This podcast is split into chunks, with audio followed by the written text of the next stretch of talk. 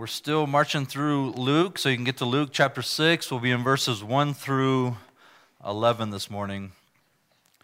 One of my favorite photos of our, at least two of our boys, was taken a few years ago on Easter Sunday, and that's sort of a tradition in our house. We try to get a photo when we look nice together at church. In fact, Wayne was our photographer this last Easter.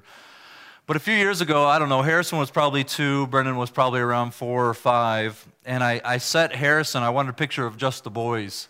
So I set Harrison, Calvin wasn't around yet, in, in Brendan's lap, and I gave him two very specific commands hold on to your brother and smile. And so I step back, and while I'm stepping back to get this photo, Harrison begins to slip and, he begins to fall. But Brennan is so focused on the commands that he begins to squeeze tighter and tighter, and he's got this big smile. And the picture is Harrison dangling like this, and he's trying to obey too, and Brennan's there with his big smile. He had heard the rule, but he had missed the intent of the rule that Harrison might be safely secured on his lap. And I think in our passage this morning, by and large, that's what the Pharisees are guilty of. They've heard the command, but they've missed the intent of the command. So they're like, as if they're strangling their fellow Israelites, strangling their brothers with their regulations, all the while thinking that they are obeying God, that they are keeping the heart of the law. And so Jesus uses this, this moment. It's a confrontation. We've been talking about the, the opposition to Jesus rising and rising and rising. And as we said, it's going to come to a head in our passage this morning. You heard Paul read about it. And so Jesus uses this confrontation on the Sabbath day to demonstrate his authority. And so there's two paragraphs we're going to look at this morning. I think they're related by this Sabbath theme and what Jesus is up to in the midst of it. So the first point comes in those first five verses that the Son of Man, Jesus, possesses divine authority over the Sabbath. I'm going to read those first five verses again for us. On a Sabbath, while he was going through the grain fields, his disciples plucked and ate some heads of grain rubbing them in their hands. But some of the Pharisees said, Why are you doing what is not lawful to do on the Sabbath? And Jesus answered them, Have you not read what David did when he was hungry? He and those who were with him? How he entered the house of God and took and ate the bread of the presence, which is not lawful for any but the priests to eat, and also gave it to those with him. And he said to them, The Son of Man is Lord of the Sabbath. As we've seen as a typical pattern of Luke, the first one or two verses of a given paragraph are, are often dedicated to setting the stage of the events that he is about to record. And you'll, you'll, you'll see some hints and some details that are going to foreshadow what is about to happen. And so it's an important detail right off the bat that this is a Sabbath day. As many of you are aware and know, the Sabbath day was um, commanded in God's law. It was a day of rest for Israel. A person was allowed and expected to work six days a week, and the seventh day, no work was to be done. The Sabbath would begin at sundown on Friday, and it would end at sundown on Saturday. You, you, probably also remember or recall that this, this Sabbath rest was patterned after creation. God did all the work of creating in six days. He spoke and, and it came into existence. And on the seventh day, He ceased from working. He didn't rest because He was tired, He didn't rest because He was worn out from creating. God is all powerful, which means he can create the universe in six days and not expend an ounce of energy that he needs to recover. He rested for two reasons. One, the work was done. He rested because the work was done. And two, he rested to set an example for us to rest. So this was patterned after God's work, primarily because the work was done. There was no more work to be had. Sabbath keeping then became a part of the law, it became a part of the Ten Commandments. In Exodus 20, God commands, Remember the Sabbath day to keep it holy. Six days you shall labor and do all your work, but the seventh day is a Sabbath to the Lord your God. On it you shall not do any work, you or your son or your daughter, your male servant, your female servant, or your livestock. The animals get a rest, or the sojourner who is within your gates. Why? Again, this is rooted in creation. For in six days the Lord made heaven and earth, the sea, and all that is in them, and rested on the seventh day. Therefore, the Lord blessed the Sabbath day and made it holy. So it's on this Sabbath day, a day of rest, a day to cease from working, that Jesus is walking with his disciples through a grain field. And as they're passing through, the disciples are plucking some of that. They're rubbing it in their hands to separate, you know, the chaff, and they are partaking of the grain. They are eating of this field. Now, this isn't some scandal where the disciples are stealing from another man's field. This was allowed in the law. This was commanded in the law. You could read about it in Deuteronomy chapter 23. Landowners were to permit people passing through their field to partake of the field. But God warned, don't bring your sickle with you. Like, you can eat what you need. I love, I mean, it, it reveals our heart to see how specific God has to be. Like, if you have land, let that guy eat some of it, but don't bring your sickle and harvest his whole field. It teaches us something, I think, of our own hearts. But this is what the, this is what the disciples are doing. They're partaking of uh, a legal command given in the law. And so these, these Pharisees, they're, they're watching this, they're seeing this. And these are the ones that, that love to add to God's law, but they aren't, they aren't mad because they're, they're eating. They're, they're not being accused of stealing. They're mad because they are working on the Sabbath.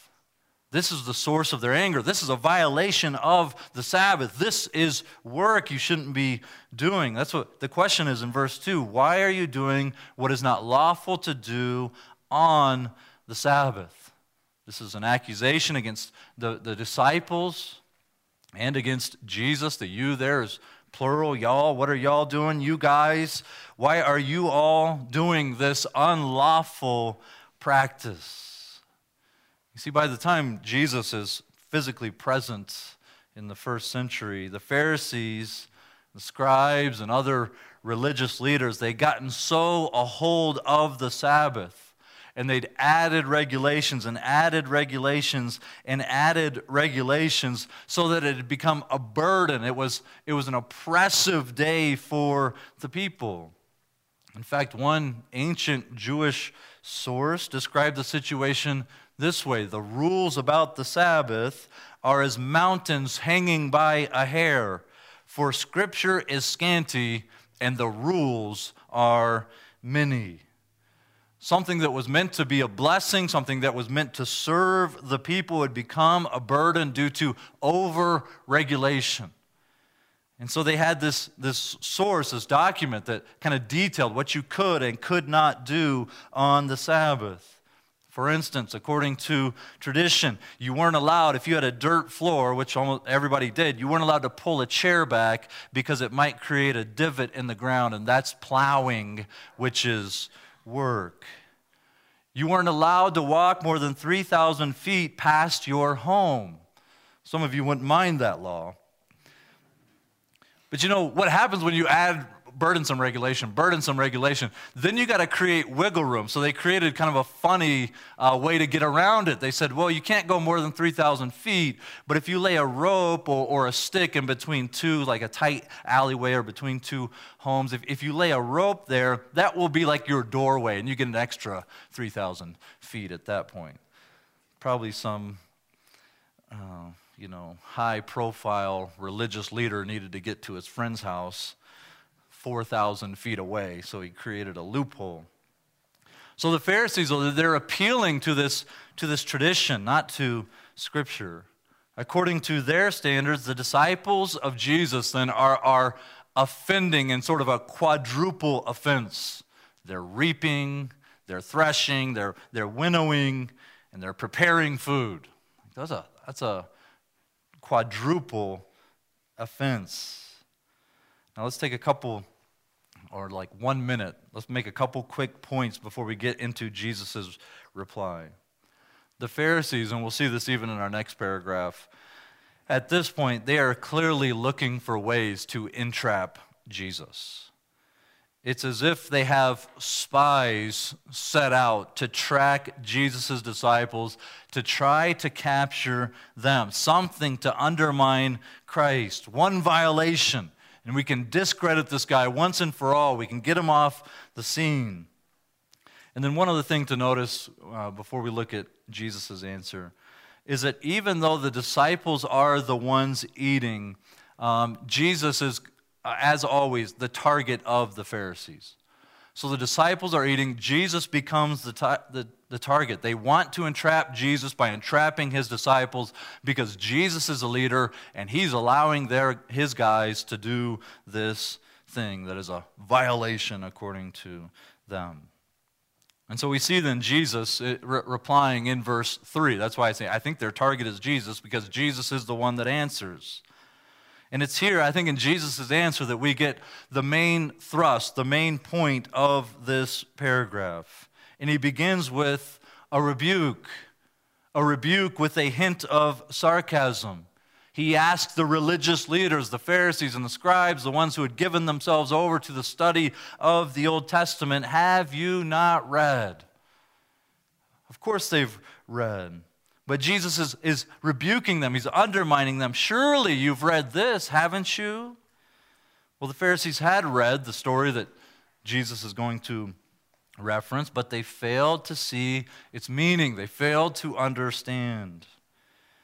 So Jesus cites a narrative from 1 Samuel chapter 21 where David is being pursued by Saul. Saul, because of jealousy and because of the wickedness of his own heart, wants to put David to death. And so David and his men are on the run and they come to what would be the tabernacle. The temple's not constructed yet. Solomon would oversee the construction of the temple. They come to the house of God, the tabernacle, and they ask the priest on duty, Ahimelech, we need some food. We're, we're starving to death. And Ahimelech says, Well, we don't have any regular food on hand. All we have is the bread of the presence. what's the bread of the presence? It's called holy bread in 1 Samuel 21, or yeah, 1 Samuel 21. It consisted of 12 loaves of bread that were baked and they'd be placed before the presence of the Lord. It represented the covenant that God had made with the 12 tribes of Israel and the bread would be replaced every Sabbath day. And so, after the bread was replaced, then the priest could partake of the old bread. The priests were to partake of the old bread. Again, if you're interested in reading more, Leviticus 24 kind of lays out the law as it pertains to the bread of the presence. You know, some have tried to, to soften the narrative in 1 Samuel and say, well, it wasn't really the bread of the presence that was given to David. It wasn't really the bread of the presence. And, and so David wasn't asking for something that the law said he couldn't have. But that, if we go there, and that's, that's the text is so clear, if, if we go there and we try to do this thing we sometimes we do, we try to protect God from himself, you know, by saying, well, surely this can't mean this. It undermines the whole point that Jesus is, is about to make through David, and we'll see that in a minute. But Jesus actually strengthens the, the command. In Leviticus 24, it says, The priests eat the bread. And so Jesus goes uh, even further. He strengthens the command, getting to the intent of the command, saying that only the priests, only the priests are allowed to eat the bread. And so, in brilliant fashion, Jesus is pinning the Pharisees into a theological corner. Back to the narrative, and then we'll figure out what Jesus is doing. Ahimelech says, you know, you know, I can't, give you this bread of the presence if your men are ceremonially, ceremonially unclean. So David assures Ahimelech that his men are clean. And then Ahimelech gives the bread to David, and King David distributes the bread to his men. And so we ask, what in the world is going on? Jesus is holding up David as an example, even as David seems to be sidestepping the law. Well, Matthew and Mark, in their accounts, they kind of pause here and they, they, they make a point, a point about the scope of the law. The scope of the law was not so that David, the anointed king, would starve to death, while Ahimelech says, Well, I've got a bunch of bread in here, but you've read Leviticus 24, haven't you? So the other two accounts, they, they kind of pause and they take time to make this point um, that compassion, and mercy and love are what God desires, and he would not have Ahimelech let King David starve to death while he has bread in the temple. But that's not where Luke goes. Luke is not interested in making that point, at least not yet. He'll kind of make that point in the next paragraph. He doesn't, he doesn't go there. He sticks with a, with a different emphasis. Remember, Luke told us in chapter 1, verse 1 and 2, that his goal is to write so that you may have assurance concerning the things of Jesus. So we're not surprised that Luke focuses like, like a laser on the authority of Jesus. You see, I don't think we can understand the way Jesus is using this story apart from verse 5. And he said to them, the Son of Man is Lord of the Sabbath.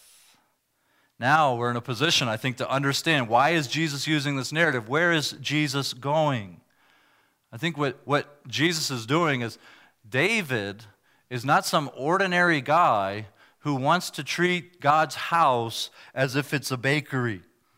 He's not your average Joe walking into the house of the Lord and saying, Hey, I could use some bread here.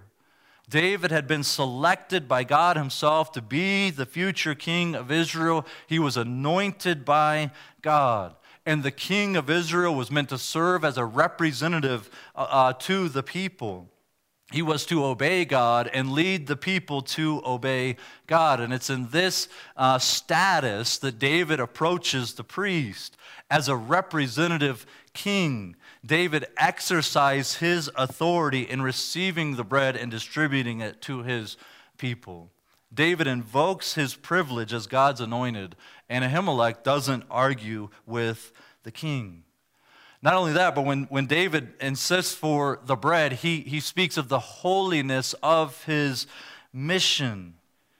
Give me the bread because we are on an important holy mission when Ahimelech presses David, Are you sure your men are ceremonially clean? David says, The vessels of the young men are holy, even when it is an ordinary journey. How much more today will their vessels be holy? It's David's status as the representative and his mission that grant him the authority to distribute the bread to his men. Ahimelech consents, gives the bread to David and David distributes the bread. So I think what Jesus is doing, he's, he's arguing from the lesser to the greater than. If David was granted on this occasion because of his authoritative representative position, how much greater is the authority of the Son of Man? Jesus is the privileged representative. He is the son of David in Luke 1. He is the one who is greater than David. He is the one who will rule on the throne of David forever. And so he has the right, he has the authority to be the interpreter of the law. He has the right to decide how this law is meant to be administered. He becomes the interpreter. God, as we know, had given the law. So for Jesus to claim authority over the law, it's his claim to be divine. It's a, it's a point to his own divinity and his own power. Only God can have authority over the law that God has given. So Jesus says, I am the Lord of the Sabbath. the emphasis falls on that word Lord. It's moved to the front of the sentence in the original. As Lord, then we might apply it this way Jesus has every right to determine our lives. He has every right to require our obedience to Him. So we refrain from saying silly things like, Jesus is my co pilot, because that assumes that I've got a direction I'm going and Jesus is kind of there to help me get there. He's come to assist me in getting where I want to go. We, we, we submit this morning to the lordship of Jesus. He requires a, the, the place of prominence in my heart and in my life. He has a right to say to us, as Lord, he has a right to say to us, Be kind to those who aren't kind to you. He has a right to determine how I live. He has a right to say, Do not neglect the assembling of yourselves together. He has a right to say, Abstain from the lusts and the passions of the flesh. He is Lord, and He has right. He has every right to determine our lives. And the good news for us is that the, the Lord is not only authoritative, He is good, and that He gives us good commands. His commands aren't burdensome or, or harmful for us. So Jesus' status then and mission demonstrate his authority. And implicit in his person is his right then to divide the law, to interpret the law. So Jesus isn't undermining the law. He isn't undermining the word of God here. He isn't saying that the commands God gives can be undermined by us if we think we know better. That's what, that's what the world would, would want us to conclude that, man, maybe I can't get around God's law here. He is arguing for his status, his authority, his position as the representative king, the Savior, the Messiah, God in the flesh. And at the same time, he's seeking to undermine the extra biblical requirements and regulations of the Pharisees. We know then, you know, we said that God is not only, Jesus is not only authoritative, but he's, he's good and his commands are good.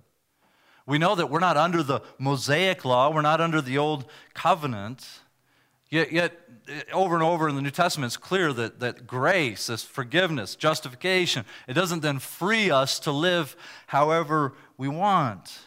When we are united to Christ by faith, we are under obligation to love and obey our new Lord and Master. We're under obligation to follow the royal law of love, the law of Christ. And so I think a question for us to consider this morning I think the question that this passage asks us is how do I think about the New Testament moral commands that have been given to me by God? How do I think about the commands that God has given me? How do I think about His authority over my life? Because God's word is specific about how we should live, but for the one who is born again, it's not meant to be burdensome to us. In fact, when we live life in obedience to the will of God, when we live life for the glory of God, we are truly free. When we insist on living life our way, on, on our conditions, on our terms, we're like a fish who thinks, man, if I could just get up out of this water, I'd be free. We're never free when we walk in sin. We're only free as we, we, we do what God has created us and designed us to do to live life under the will and the authority of God and to make much of Him in our words and our actions and our thoughts and our desires. God's word is not burdensome, it's, it's true and it's sweet and it's good.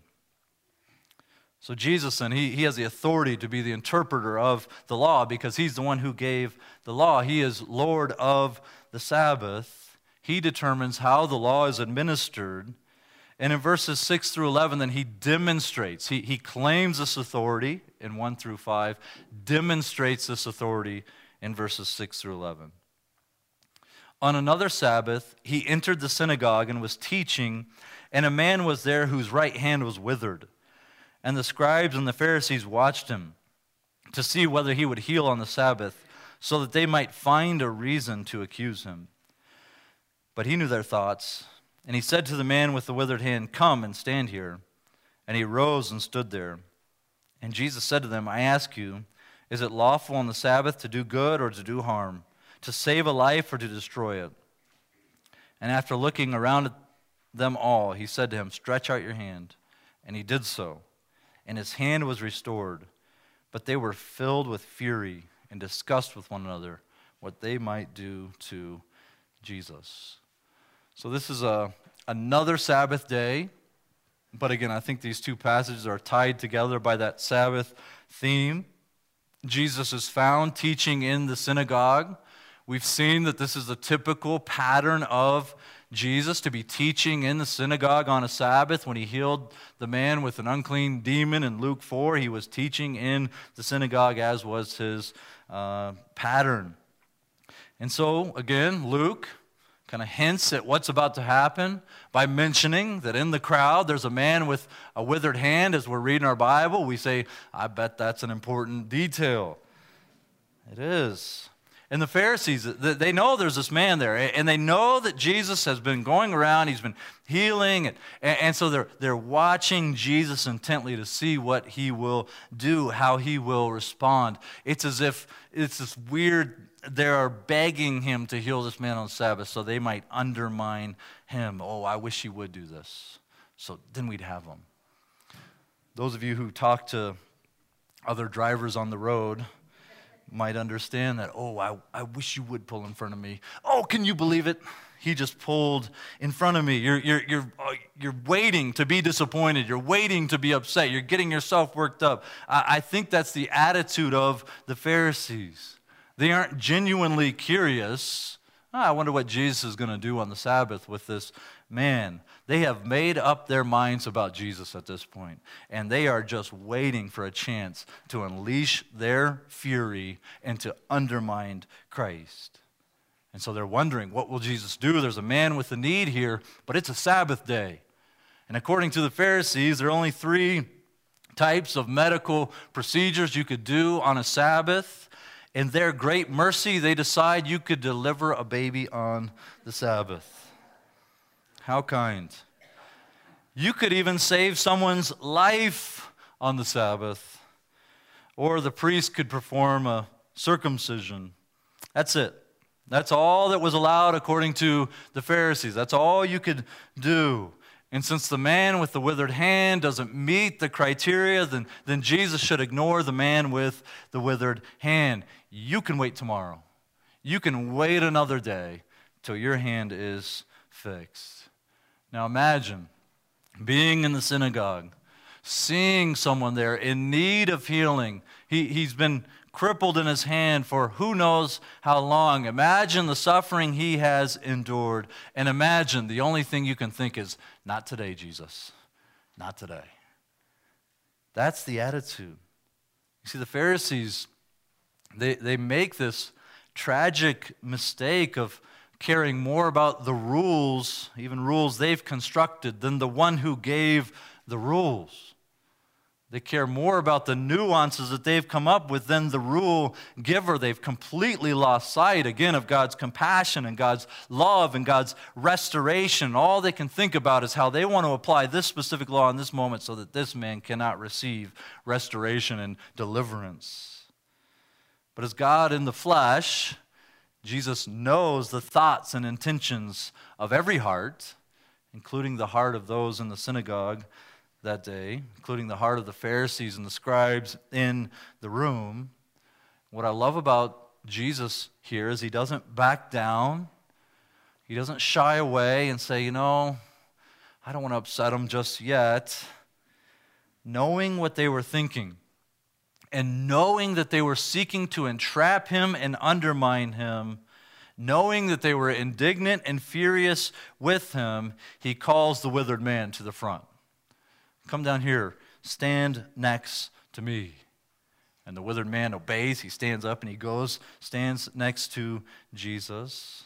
And again, I'm sure at this point the Pharisees have that odd mixture of like, eh, I'm, I'm angry, but man, I think we've got him.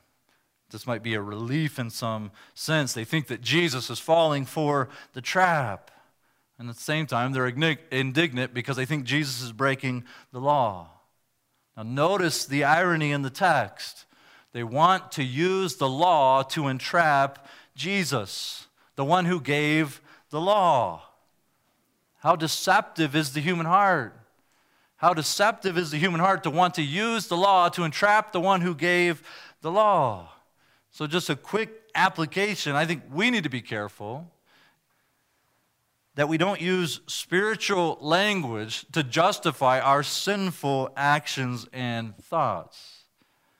We are capable of seeking to twist God's word to accomplish our own sinful means, and sometimes we want to cloak that in spiritual language.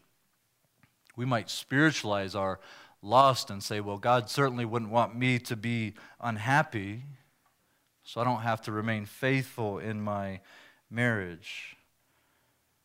Or we might say, I know the Bible is calling me to love my enemy, but I just can't. I'm just incapable, as if God hasn't provided the grace to walk in necessary obedience. Or the classic spiritualization about gossip pray for so and so. Or in the South, they say, bless his heart. Did you hear how he sinned last week? So let's not cloak our, our sinful desires and spiritual language and try to justify ourselves before the Lord. As the man stands with Jesus, then Jesus addresses the Pharisees in verse 9. It, it, and not to, not to imply that Jesus is using this guy, because he's not, he's about to serve this guy. But for lack of a better word, this becomes a sort of uh, this man becomes a sort of object lesson as he addresses the Pharisees in verse 9 in the form of a question. Is it lawful to do good on the Sabbath or to do harm? Is it lawful to save a life or to destroy it? You see, the Pharisees' view of what Jesus should do in that moment had totally trumped the law of love in their zeal, and they were zealous. The Pharisees were zealous. And in fact, some of their zeal was almost pointed in, the right direction. Some of their zeal was almost good and right. You see, the Pharisees understood that there were curses for disobedience and there are blessings for obedience. And we're under this Roman occupation, and God has been silent for so long. You know what? If we would just get more serious, and if I could get you and you and you to, to kind of walk with me, then maybe we could get out from underneath the curses of disobedience. Some of them were zealous in that way. Some of them uh, if, we're, if we're gracious, we're, Uh, it was an, an attempt to turn Israel back, but they missed. They missed what God would have them do to turn back. They were blinded. They missed that true repentance was necessary. They missed that turning to the Lord was necessary, not outward ritual, not adding to God's law. They were to repent the way the prophets called them to repent. Rend your heart and not your garments, Joel said. Quit doing these outward displays and pretending to be repentance. They thought an outward adherence to extra biblical law would, would turn God's heart back towards them. So they placed burdens then on the people that the Bible doesn't. In their zeal, and Paul says that, they, they're zealous for God, but not according to knowledge. In their zeal, they miss God's good and kind intention for the law. They sought to impose a law that brought harm and not good. And that's what Jesus is accusing him of. You seek to bring harm to this man. So is it lawful or not to do good or to do harm? Jesus' question exposes the heart of the Pharisees as well as sets the stage to defend what he is about to do. You would bring harm upon this man, that he says to the Pharisees. You would destroy this man, allow him to continue in a state that is harmful and hurtful to him. I will do good to him. I will do good to this man in a way that honors the law. See, the purpose of the Sabbath, as we said, was to keep people from working 24 7 without rest. It was a time to contemplate God, and it was a chance to demonstrate one's trust in God and reliance on Him alone. It was never intended to keep someone from doing something good on the Sabbath. It was never intended to keep someone from delivering someone or restoring someone or saving someone during the Sabbath. So Jesus says, I will restore him.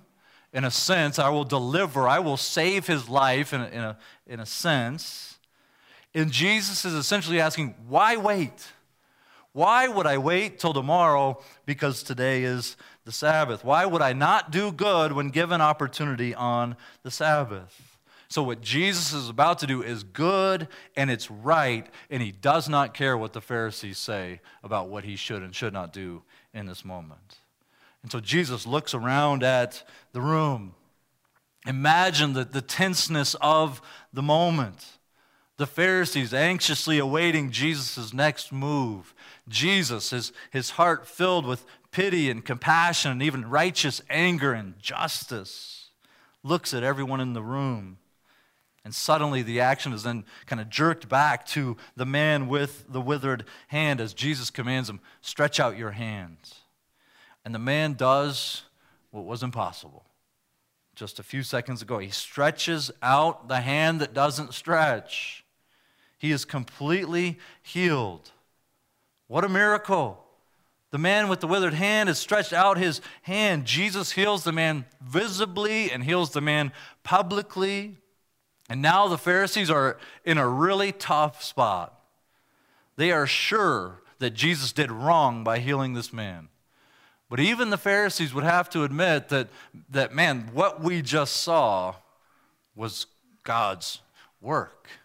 Only God could have done what just happened.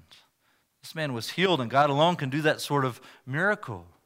The miracle demonstrated, for those who had eyes to see, the miracle demonstrated God's approval of what just happened. God didn't help Jesus sin. So, even for someone who didn't truly understand who Jesus is, that he's God in the flesh, if they were honest, they would have been forced to admit that God did this through Jesus, even if they didn't know who Jesus was. If they were honest, they should have been willing to admit that God did this through Jesus.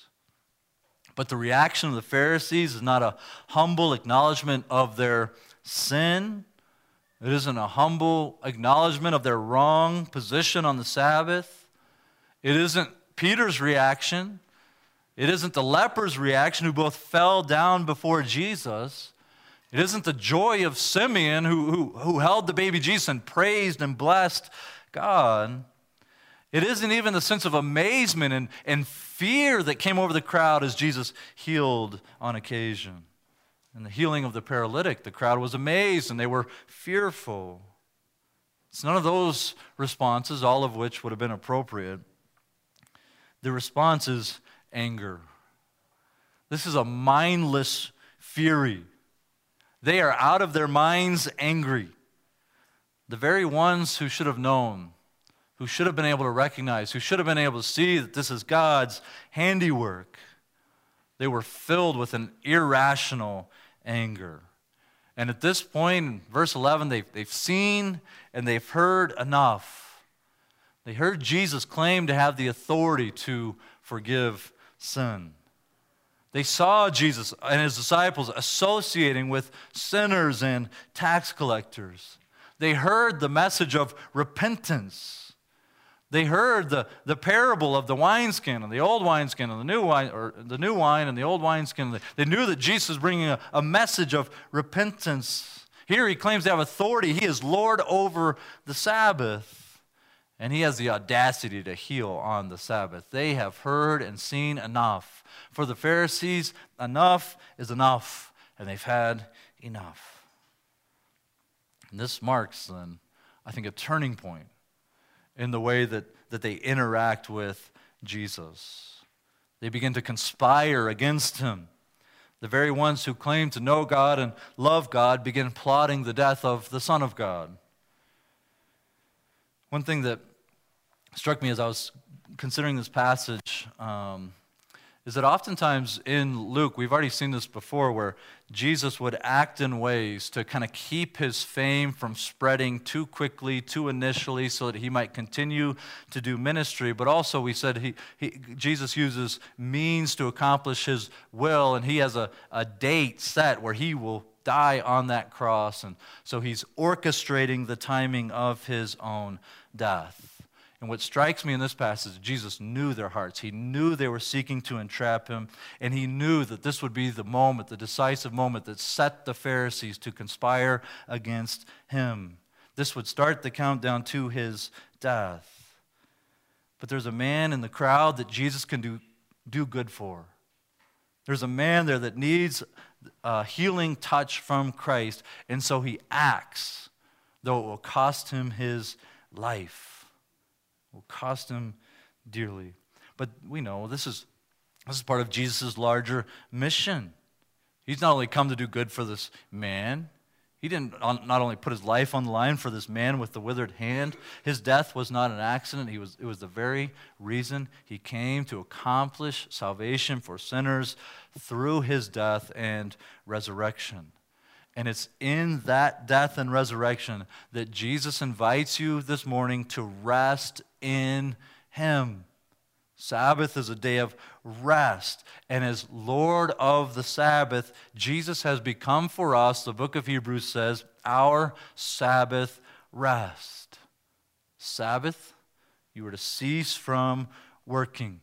And yes, it had really practical application, like much of the law. It keeps workaholics from working all day, every day. But ultimately, the Sabbath was pointing forward. It was not the be all, end all. It was pointing forward to what Jesus would accomplish for us. He would come, He would work perfectly obeying the will of the Father. He alone would, would perform enough good works and live in such a way that the Father could look on the Son and say, I am well pleased with your work, with your life. Yet for our sake, and for our sins, he was put to death on a cross. And in his dying moments, he breathed out those words It is finished. He accomplished salvation. It is done. The work is done. Like God modeled at creation, when the work is done, it's time to rest. Jesus has done the work. He has accomplished our salvation. Jesus now ascends to the right hand of the Father and sits there on the throne next to the Father. So we stop and we rest. We stop laboring. We stop trying to earn God's love or God's righteousness, but we believe.